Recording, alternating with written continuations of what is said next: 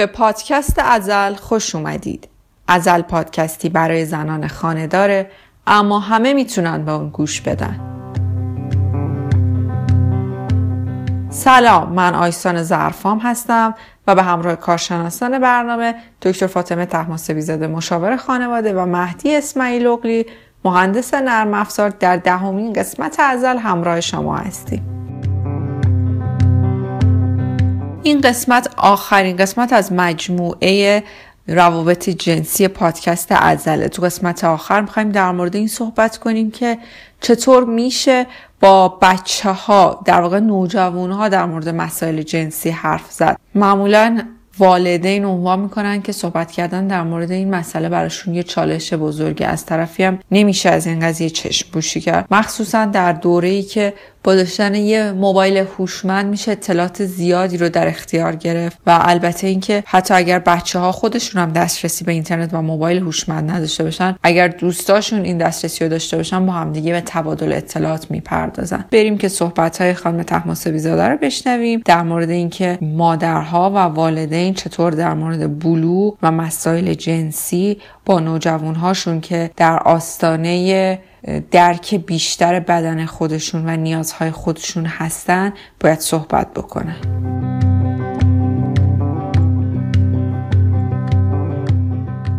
زمانی که خانواده با نوجوانشون برخورد دارن به چند تا مسئله باید توجه کنن. اولا کاملا این مسئله طبیعیه. نه وحشتناکه نه آزاردهنده است نه شرماوره نه خجالت باید نسبت به این موضوع بکشن. یکی از کمک هایی که می‌تونن بگیرن اینه که نوجوانی خودشون رو به یادشون بیارن. تایمی که داشتن بلوغ رو تجربه می‌کردن هایی که با خانواده داشتن در مورد پوشششون در مورد رفت و آمدشون استقلال خواهیشون بیدار شدن حس جنسیشون به همه اینها باید فکر کنن و یادشون نره اون روزها. که چه چالش هایی رو با خانواده داشتن تجربه می‌کردن این مسئله زمانی که خیلی علمی و آگاهانه باش برخورد کنیم از وضعیت بحران خارج میشه. ولی زمانی که خانواده ها همچنان دنبال اطاعتی باشن که از قبل برای بچه ها در نظر گرفته بودن و دریافت می‌کردن. مثل تایمی که بچه ها توی دوران ابتدایی تایید والدین نگاه والدین آغوش والدین رو طلب می‌کنن. ولی در دوران بلوغ همچین خبر نیست. تایید دوستانشون رو می‌خوان. و براشون مهم نیستش که مادر یا پدر تایید چندانی انجام بدن یا ندن. دنبال استقلال خودشون هستن. یه گاه اعلام می‌کنن که مامان من اجازه نمیده من مثلا تنها برم مدرسه. من نمی‌خوام با سرویس برم. یا گاه می‌خوام با دوستان برم بیرون. خانواده به من این اجازه رو نمیده. استقلال خواهیشون کاملا طبیعیه. مثل سن سه تا پنج سالگی ما که اونجا هم دنبال یک استقلال هستیم. وقتی می‌خوان به ما غذا بدن اجازه نمیدیم. همه جا رو کثیف می‌کنیم ولی خودمون می‌خوایم غذا بخوریم یا اصرار داریم خودمون تنهایی حمام کنیم. اینجا هم همین استقلال طلبی رو داریم در واقع تمرین می‌کنیم. اگر ما بتونیم این استقلال رو به صورت درست و علمی به بچه ها بدیم کمک بزرگی کردیم در بزرگسالیشون.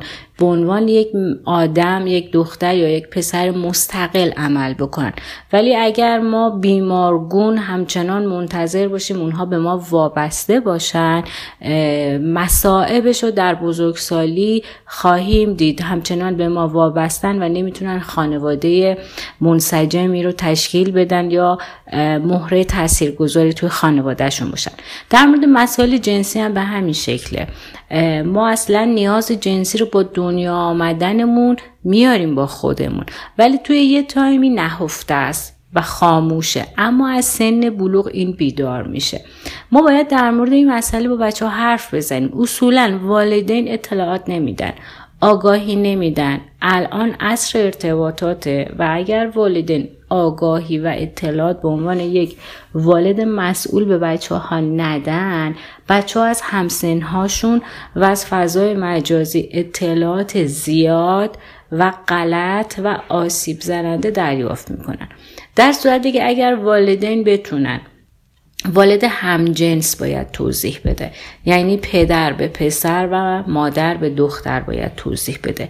تغییرات هورمونی تغییراتی که توی شکل بدن صدا اتفاق میفته و نیازهای جنسی. از نیازهای جنسی باید صحبت بکنن و از خیشتنداری و آموزش خیشتنداری هم باید صحبت بکنن. یکی از راهکارهایی که ما می‌تونیم کمک کنیم بچه ها این نیاز رو کنترلش بکنن وگرنه خیلی تخریب کننده خواهد بود ورزش بچه هاست اگر خانواده ها همراهی کنن برای اینکه بچه ها ورزش کنن. شنا باشه سخر نوردی باشه بدنسازی باشه دو باشه کوه نوردی باشه. هر چیزی که این انرژی که اینجا جمع شده رو بتونه به صورت سالم در واقع تخلیه کنه. نمیگیم کامل تخلیه میشه اما این آموزش خیشتنداری پیامدهایی که برای خودش و برای دیگران می‌تونه داشته باشه. ما خیلی از بچه ها رو می‌بینیم که توسط نوجوان ها مورد آزار جنسی قرار می‌گیرن. این نوجوان می‌تونه برادر باشه می‌تونه خواهر باشه می‌تونه پسر خاله پسر دایی پسر امو همه کسایی که تو این خانواده راحت رفت و آمد می‌کنن باشه. پس می‌تونیم بهشون اطلاع بدیم که به خودشون و به بقیه چه آسیب هایی می‌تونن بزن. اگر به سراحت در مورد این مسئله حرف بزنیم به راهکارها فکر کنیم. دوتایی هم با هم دیگه. یعنی مادر با بچه با دخترش مادر با پسرش پدر بتونه توی این زمینه ها همراهی کنه. بخش اعظمی از مشکلی که توی این سن نسبت به مسائل جنسی می‌تونه به وجود بیاد حلش می‌تونیم بکنیم. نمی‌تونیم آزادی جنسی توی این سن بدیم. حداقل توی فرهنگ ما این اتفاق نخواهد افتاد. شاید تا سالیان سال این, این اجازه به بچه ها داده نشه توی این سن بخوان یه همچین حرکتی بکنن. شاید توی کشورهای دیگه باشه ولی توی کشور ما تا سالیان سال اتفاق نخواهد افتاد. پس بهترین راهکار اینه که این انرژی زیاد رو ما اجازه بدیم که جای دیگه ازش استفاده شه که بتونیم بهره برداری هم بکنیم بهره برداری مثبت. خانواده ها اجازه دارن به صورت شفاف در مورد رابطه جنسی برای بچه ها توضیح بدن. و اگر اجازه دارن تو چه سنی باید این گفته بشه؟ خانواده ها شرم می‌کنن از همچین چیزی. بچه ها هم تقریبا به درصد بسیار بالا شرم می‌کنن همچین چیزی رو از والدین بخوان بشنون. شاید با دوستانشون بشون بشینن صحبت بکنن یا مثلا توی فضای مجازی حتی فیلمی رو ببینن. ولی اینقدر به وضوح از رابطه جنسی صحبت کردن خیلی نیاز نیستش چون حتما باید حریمی هم وجود داشته باشه. ولی سربسته می‌تونیم اعلام بکنیم و ازش حرف بزنیم. میشه از کتاب یا مثلا مقاله استفاده کرد؟ یعنی اونها رو پیشنهاد کرد به بچه ها علاوه بر کتاب و مقاله که داریم توی کشور خودمون هم تعلیف داریم هم ترجمه داریم که بلوغ پسرها هست بلوغ دخترها هست کتاب های خوبی می‌تونن استفاده بکنن. هر کس می‌تونه بلوغ خودش رو بخونه بلوغ جنس متفاوت هم بخونه.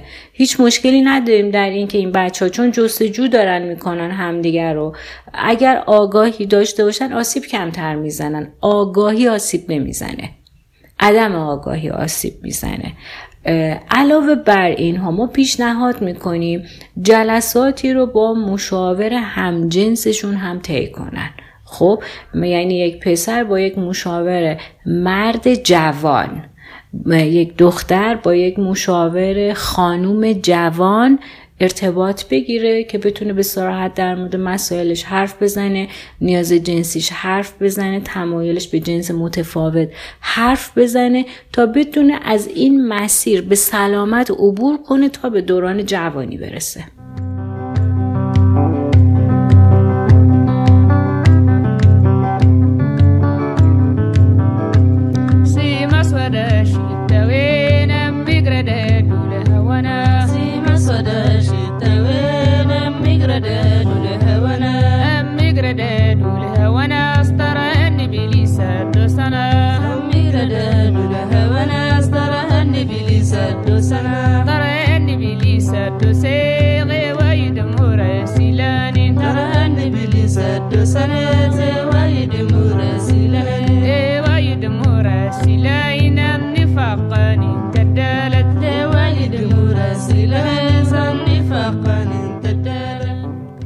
حتما با آن دهان بازم قیافه احمقانه ای پیدا کرده بودم. چون داشتن یک جوری نگاهم می کردند. زن مطلعی مرا شناخت و یک لبخند گنده تحویلم داد و این کار روحیم را کمی تقویت کرد. فراموشم نکرده بود. اوا این دوست من است. البته اصلا با هم دوست نبودیم اما حوصله جر و بحث نداشتم. به طرفم آمد و به آرتور نگاه کرد. اما می‌دانستم که این من بودم که توجهش را جلب کرده بودم.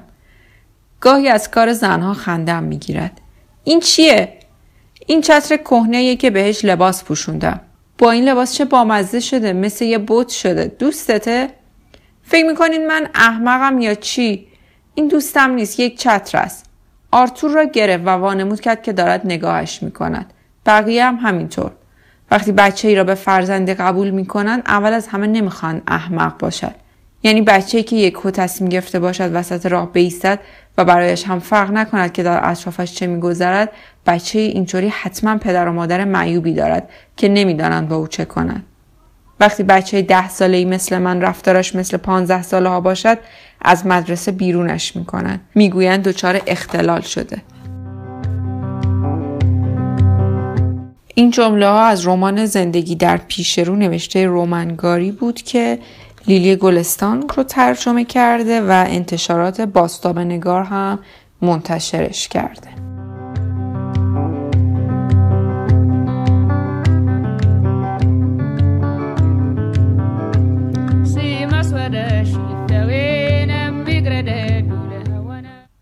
برندگان جایزه نوبل به تازگی انتخاب شدن و یکی از جایزهایی که امسال خیلی سر و صدا کرد جایزه بود که به برندهای نوبل شیمی تعلق گرفت. برندهای نوبل شیمی کسایی بودن که روی باتری لیتیومی کار کردن. باتری لیتیومی یه چیزیه که چند سالی خیلی در وسایل الکترونیکی ازشون استفاده می‌کنیم. توی موبایلامون توی لپتاپامون. باتری لیتیومی خیلی این روزها استفاده ازشون گسترده شده و جای باتری های اسیدی که قبلا بودن رو دارن می‌گیرن. توضیحات مهدی اسماعیل اغلی. مهندس نرم افزار رو بشنویم در مورد این باتری ها که منبع انرژی وسایل الکترونیک ما این روزها هستند.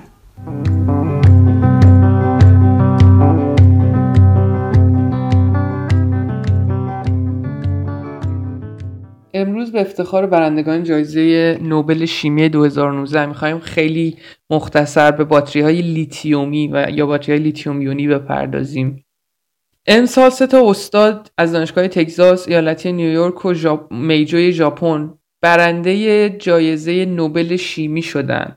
به خاطر کارهاشون در طول سالیان متمادی در حوزه باتری لیتیوم یونی باتری لیتیوم یونی چی هن اصلا؟ باتری لیتیومی یا لیتیوم یونی همون باتری هستن که توی لپتاپ هامون یا گوشی هامون ازشون استفاده می‌کنیم. و باعث ذخیره شدن انرژی و آزاد کردن انرژی زمانی که ما بهشون نیاز داریم هستن. این باتریا از دو بخش اصلی کاتود و آنود تشکیل شدن که بخش کاتود بخش مثبتشون هست و بخش آنود بخش منفیش. خب اگه یه ذره فیزیکی و شیمی به این قضیه نگاه کنیم می‌بینیم که وقتی که ما می‌خوایم از یه باتری شارژ شده استفاده کنیم یونهای مثبت لیتیوم که یک الکترون ازشون گرفته شده از سمت آنود به سمت کاتود این باتری ها حرکت می‌کنن و یک انرژی رو از خودشون آزاد می‌کنن. مثل این میمونه که ما یک توپی رو بالای یه تپه برده باشیم و به خاطر اون انرژی پتانسیلی که توی اون توپ هست وقتی که ما آزادش می‌کنیم به شکل خودکار به سمت پایین تپه حرکت می‌کنه و این آزاد شدن انرژیش به, به شکل این سرعتیه که توی توپ ظاهر میشه و با سرعت به سمت پایین تپه حرکت می‌کنه. و وقتی هم که ما می‌خوایم یک باتری رو شارژ کنیم یونهای مثبت لیتیوم رو از سمت کاتود به سمت آنود این باتری ها می‌بریم و اونجا نگرشون میداریم. تا موقعی که نیاز داریم این یون ها دوباره با حرکت کردن برعکس این انرژی رو آزاد کنن. دقیقا مثل این میمونه که ما این توپی که از بالای تپه رها کردیم دوباره ببریم به سمت بالا و با بالا بردن این انرژی توش ذخیره میشه و ما می‌تونیم دوباره اون رو به سمت پایین پرتاب کنید خب اصلا چرا این این جایزه رو امسال به این سه تا استادی که روی این روی این باتری کار می‌کردن امسال اهدا شد. اولا اینکه اصلا باتری های لیتیوم خیلی کوچیک هستن. لیتیوم سبکترین و کوچیکترین فلز توی جدول تناوبی خیلی سبک خیلی کوچیکه. در مقایسه با باتری های مثلا اسیدی و باتری که قبلا قبل از 1970 استفاده می شده و این باتری ها به دلیل اینکه خیلی کوچیک هستن و الان هم خیلی مورد استفاده قرار میگن خیلی مورد توجه قرار گرفتن. مثلا الان توی هر گوشی موبایلی توی هر ساعت هوشمندی توی هر لپتاپ اسپیکر توی هر چیزی شما این باتری ها رو می‌بینید. ولی یه دلیل مهم دیگهش محیط زیست بود.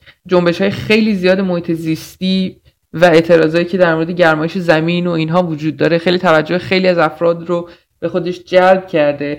و این باتریا به دلیل اینکه می‌تونن از طریق باد از طریق انرژی های خورشیدی و از طریق انرژی های غیر فسیلی شارژ بشن و دوباره مورد استفاده قرار بگیرن به دلیل این خیلی مورد توجه قرار گرفتن و وجود این باتریا و این جنبش هایی که اخیرا وجود داره کسانی که در مورد برندگان جایزه نوبل تصمیم می‌گیرن رو بر این داشت تا اینکه این جایزه رو به این سه تا استاد که در مورد باتری لیتیوم یونی کار کردن اهدا کنن. این باتری اخیرا با به وجود اومدن اتومبیلای که به جای بنزین از باتری استفاده می‌کنن هم خیلی از این باتری استفاده میشه توشون و خیلی از دولت ها مردم رو ترغیب می‌کنن که به جای اینکه خودروهای رایج رو استفاده کنن از این خودروهای برقی استفاده کنن که به جای بنزین و سوختهای فسیلی از باتری ازشون استفاده میشه. به عنوان مثلا مثلا تو کشور آلمان اگر شما به عنوان یه خریدار بخواید به جای خرید یه ماشین بنزینی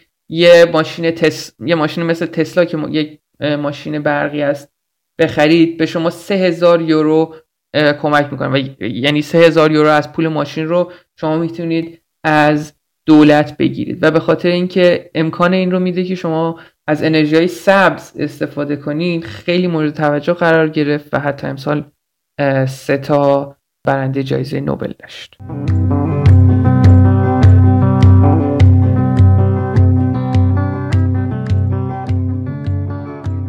دهمین قسمت پادکست ازل هم به پایان رسید. ممنون از اینکه ما رو میشنوید ما رو همراهی می‌کنید. می‌تونید ازل رو در کانال تلگرام ما به اسم پادکست ازل یا به انگلیسی Azal Podcast در اینستاگرام به همین آدرس در اپلیکیشن Castbox و iTunes و البته در سایت azal.podbean.com پیدا کنید. ما صفحه توییتر هم داریم.